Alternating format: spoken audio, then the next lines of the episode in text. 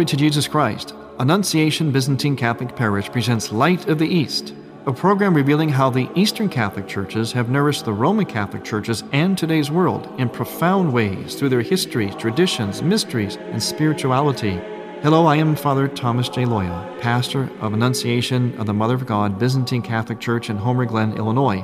And this is the story of the Eastern churches, an inspiring story of faith, courage, intrigue, mystery, spirituality, dissension, and reconciliation. But most of all, this is an expression of a great experience of faith through our unique divine liturgy.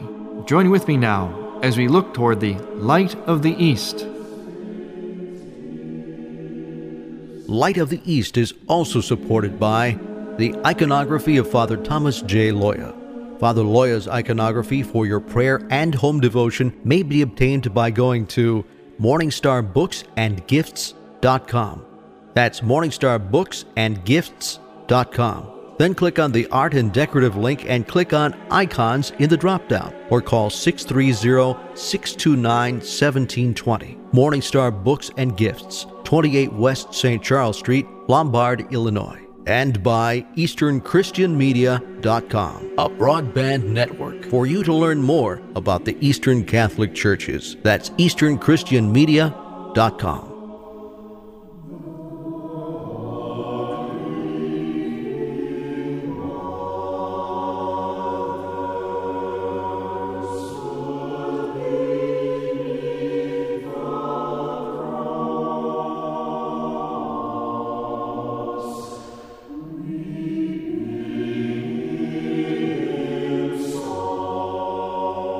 Glory to Jesus Christ. Welcome to Light of the East. I'm Father Thomas Loya, your host.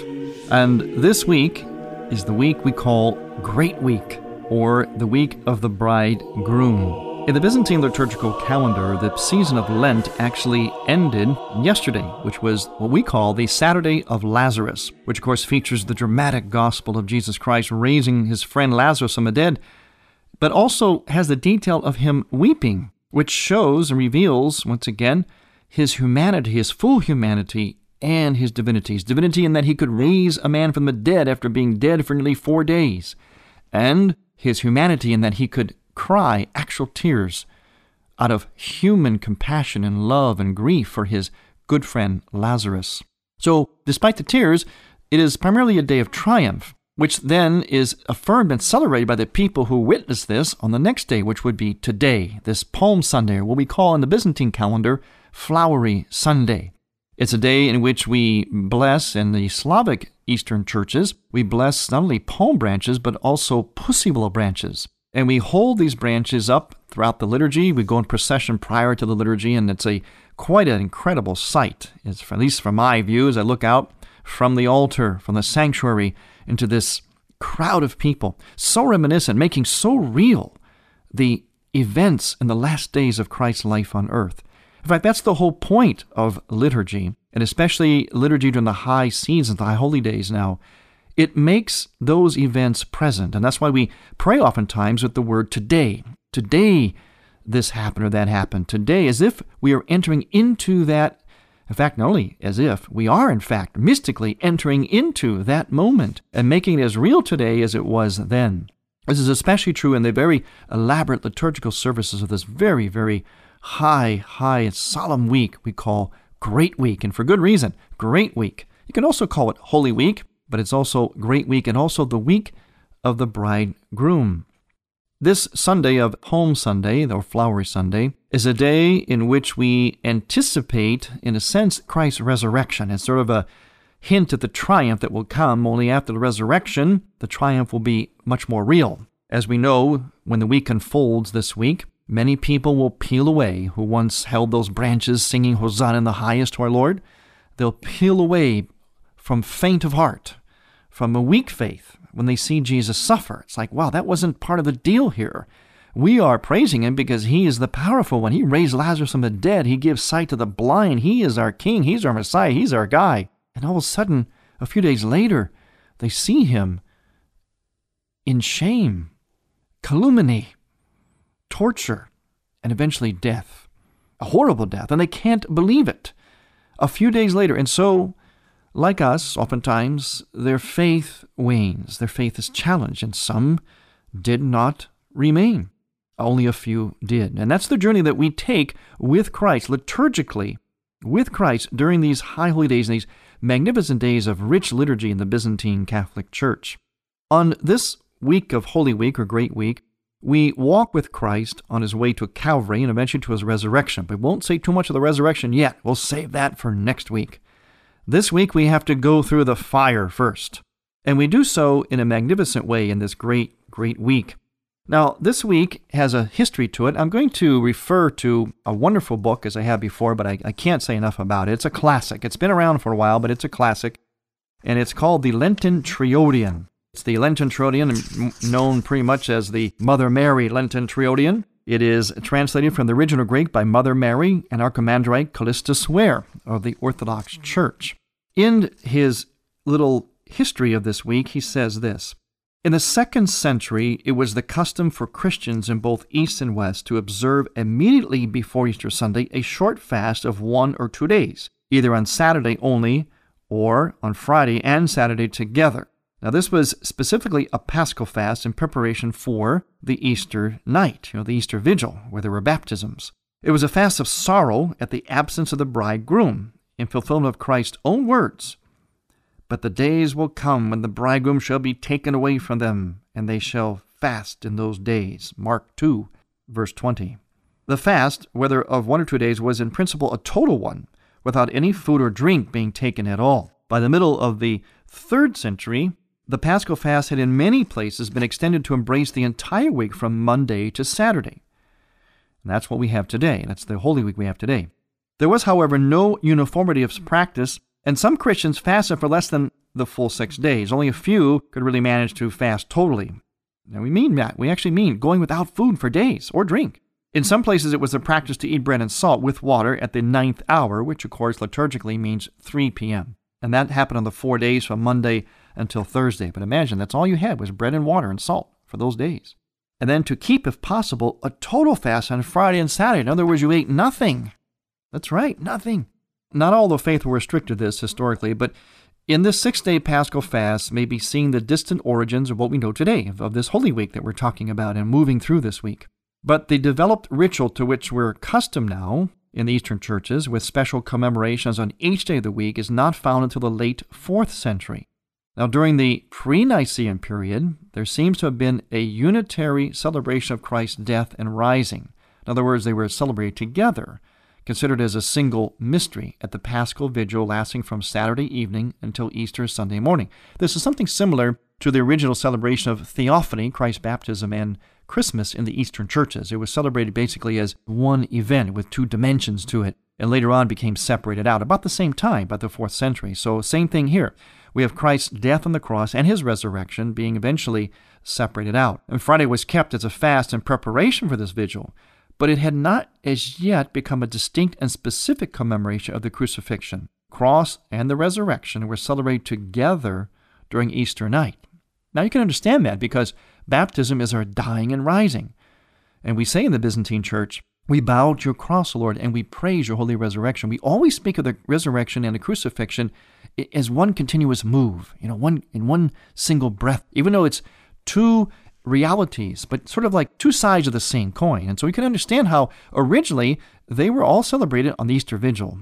Now, again, I want to mention that I was reading from the text of the Lenten Triodion by Mother Mary and also Callistus Ware. Classic. I highly recommend it if you can get it. I believe it's still in print, or it ought to be in print or reprinted, because it is a classic. It's just full of all kinds of wonderful information, and also the wonderful liturgical text for this season of this past season of Lent, and also now this great and holy week, the week of the bridegroom. Speaking of the bridegroom, as we enter this week now, we're moving beyond Lazarus Saturday, which was yesterday, and through Palm Sunday, which of course is today.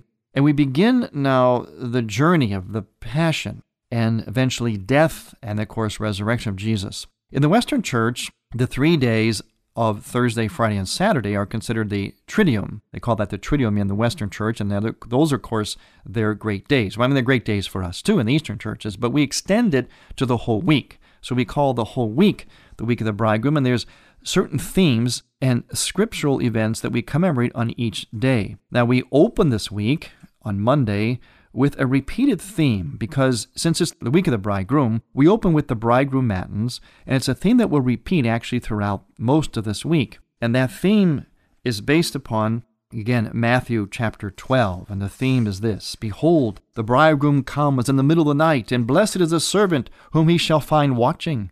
But unworthy is he whom he shall find in slothfulness. Beware then, O my soul, and be not overcome by sleep lest you be given over to death and shut out from the kingdom. But return to soberness and cry aloud, Holy, holy are you, O God, through the Theotokos, have mercy upon us. Now, on this Monday, the Passion of Christ is prefigured in the Old Testament story of Joseph. You might remember that. Certainly very familiar to many people today with Joseph and the amazing Technicolor Dreamcoat. Well, those are good ways to actually be introduced into the scripture if people ordinarily don't read the Bible as much as they should. That sometimes these dramas are good for that, movies and plays and so on. Well, Joseph's story is kind of a prefigurement of Christ because Joseph was innocent and he was wronged by his own family, his own brethren, his own blood. And he remained chaste, he remained virtuous, and above all, he forgave this terrible crime of betrayal from among his own people. So we can see very clearly that Joseph is a type of the archetype Jesus Christ. And so we read from Matthew chapter 21 and also from the prophet Ezekiel, Exodus, and the book of Job. Now, on Tuesday, we move on to Tuesday, our attention is directed to the parable of the ten virgins, teaching us to be ready for Judgment Day, as we heard from that repeated theme of the bridegroom.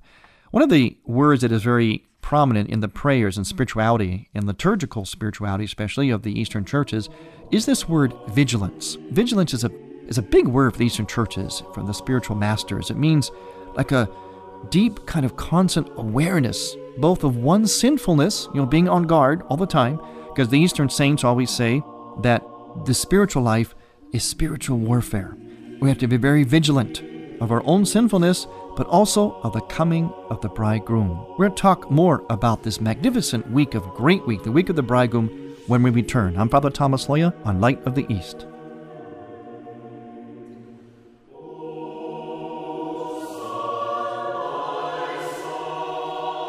Light of the East mission is Christianity's reunion. And to tell the story of the Eastern lung of the Catholic Church, we need your support in order to keep Light of the East on the air. You can make a donation now by going to ByzantineCatholic.com. That's ByzantineCatholic.com. Click on the radio button and then donate securely using any major credit card. With your help, we can keep Light of the East's illumination bright.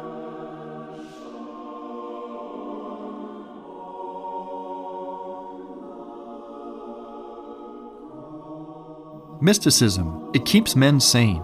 So said G.K. Chesterton, the famous thinker and writer of the 20th century. Hello, I am Father Thomas J. Loya with an Eastern Christian moment. Christian mysticism actually means that which is most real. The mystical reveals and conceals all at the same time. It is life lived in the tension of paradox.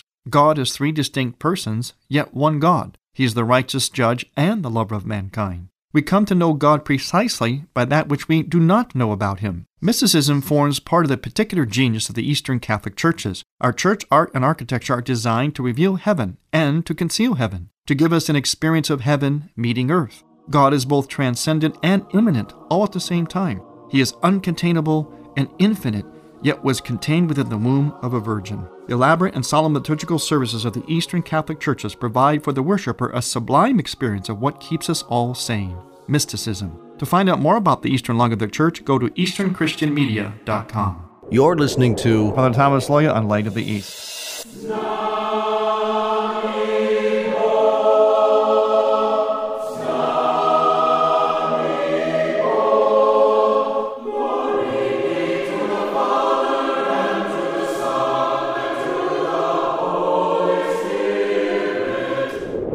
You're listening to the choirs of Annunciation Byzantine Catholic Parish under the direction of Timothy Woods in Homer Glen, Illinois. This is the music you hear on Light of the East and is sung during the sacred liturgy at Annunciation Byzantine Catholic Parish. All we ask is a donation of $15 or more, which includes shipping and handling. To Annunciation Parish for each Theosis CD. Send a check made out to Annunciation Parish at 14610 Will Cook Road, Homer Glen, Illinois 60491. And may God grant you.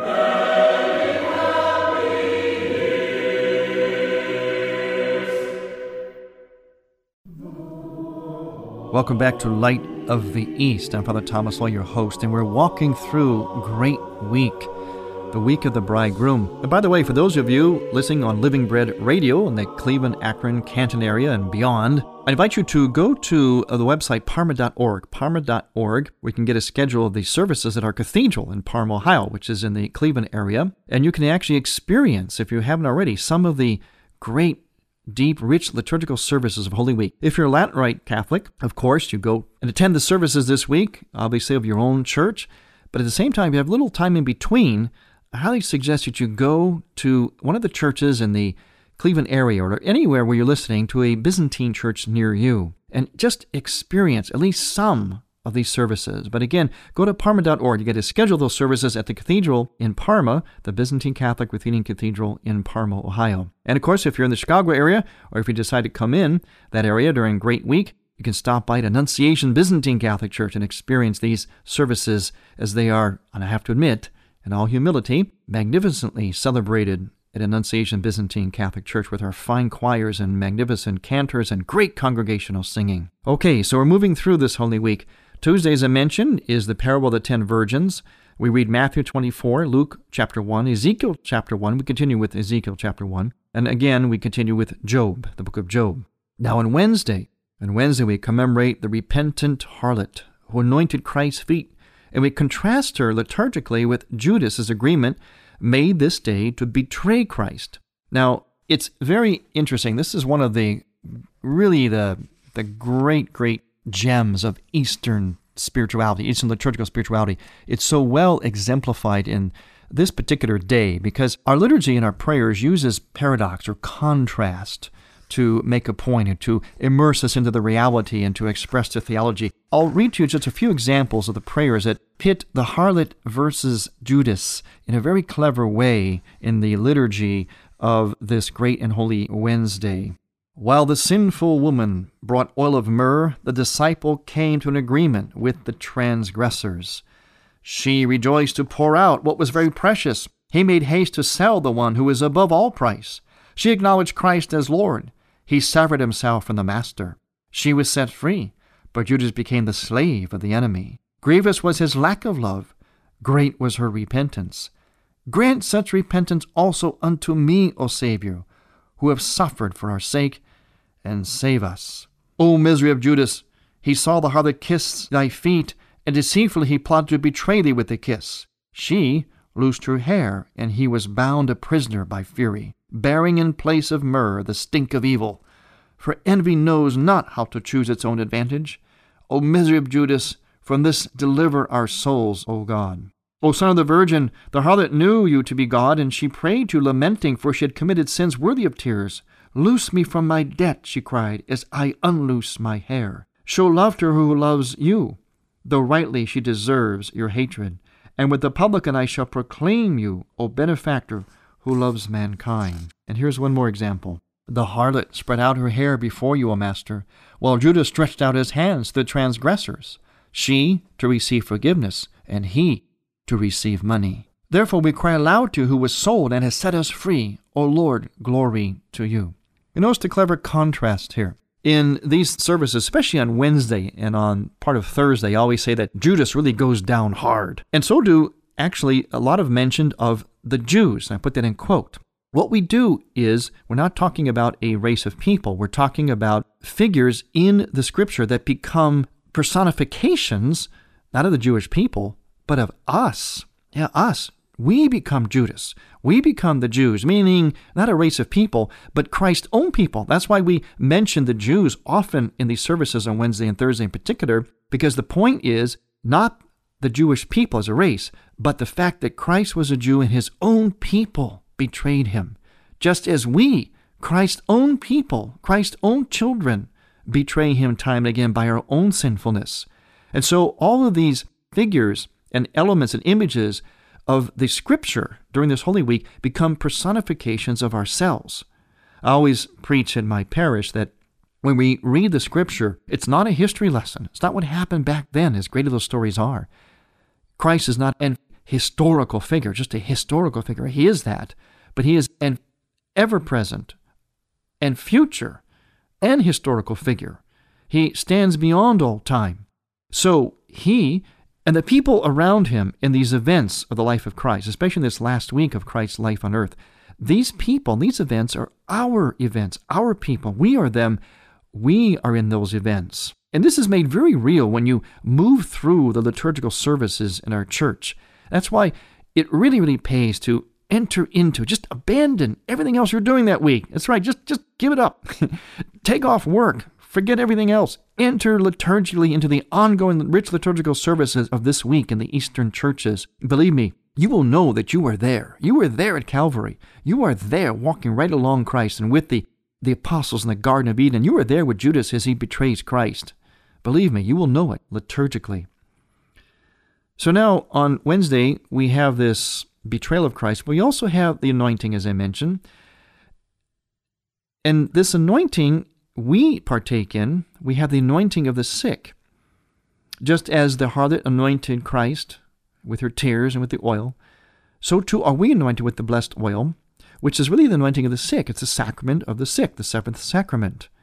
And what we do is we're anointed because there is really no fine line, no line really, no demarcation between physical illness and spiritual illness. In fact, physical illness came to the world precisely because of the sickness of sin.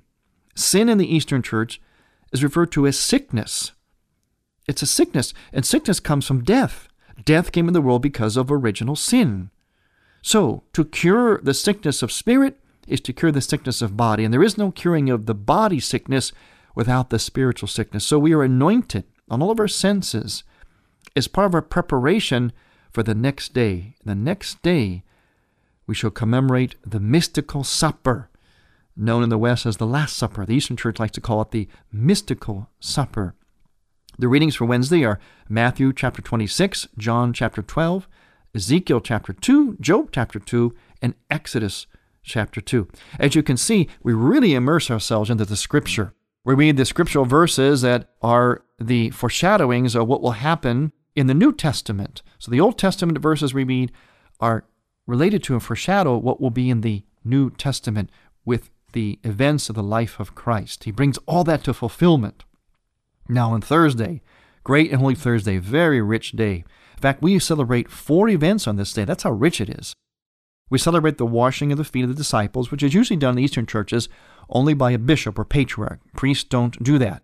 Only the priests can have their feet washed by their bishop, but only the bishop does the washing of the feet in the Eastern churches, the bishop or patriarch. And that comes after the liturgy. There's also the institution of the Eucharist, of course. So we're celebrating really the beginning of the priesthood. It's a very meaningful day for me. It's really the beginning of the priesthood, the institution of the Eucharist. Also, the agony in the garden and the betrayal of Christ by Judas. Now, the agony garden doesn't get a whole lot of airtime for some reason during this liturgical day of Holy and Great Thursday the betrayal of Christ by Judas gets much more time, as it were. But it's still in there. It's all four things are in there. So washing the feet, institution of the Eucharist, agony in the garden, you know, the betrayal, and the betrayal of Christ by Judas.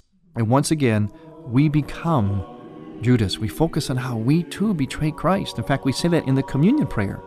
We pray before we receive Holy Communion that we will not betray Christ, quote, as did Judas, unquote. And we read all kinds of scriptures Isaiah 50, Matthew 26, Job 38, Jeremiah, Exodus, and Corinthians. Then we come to Great and Holy Friday, where we commemorate the passion and death of Jesus Christ with the great reading of the 12 Passion Gospels, and then the magnificent Vesper service with the solemn procession with the burial shroud, which brings us then into Holy and Great Saturday, in which we take on the persons in Hades, in which we witness Christ walking through the depths of Hades so that he can emancipate Adam and Eve and therefore all humanity once and for all at his resurrection. And in those days, of course, we not only commemorate Christ's entrance into hell to break the bonds of death, but also we enter into the Easter Vigil with the themes of baptism, awaiting, being vigilant for the coming of the resurrection. I want to thank you for listening. I'm Father Thomas Loya on Light of the East.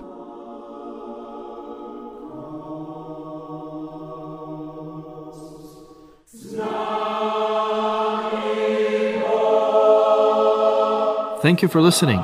Next week, we will return to the Light of the East. To find out more about Annunciation Byzantine Catholic Parish, visit our website, ByzantineCatholic.com, where you will also find an archive of all of our programs.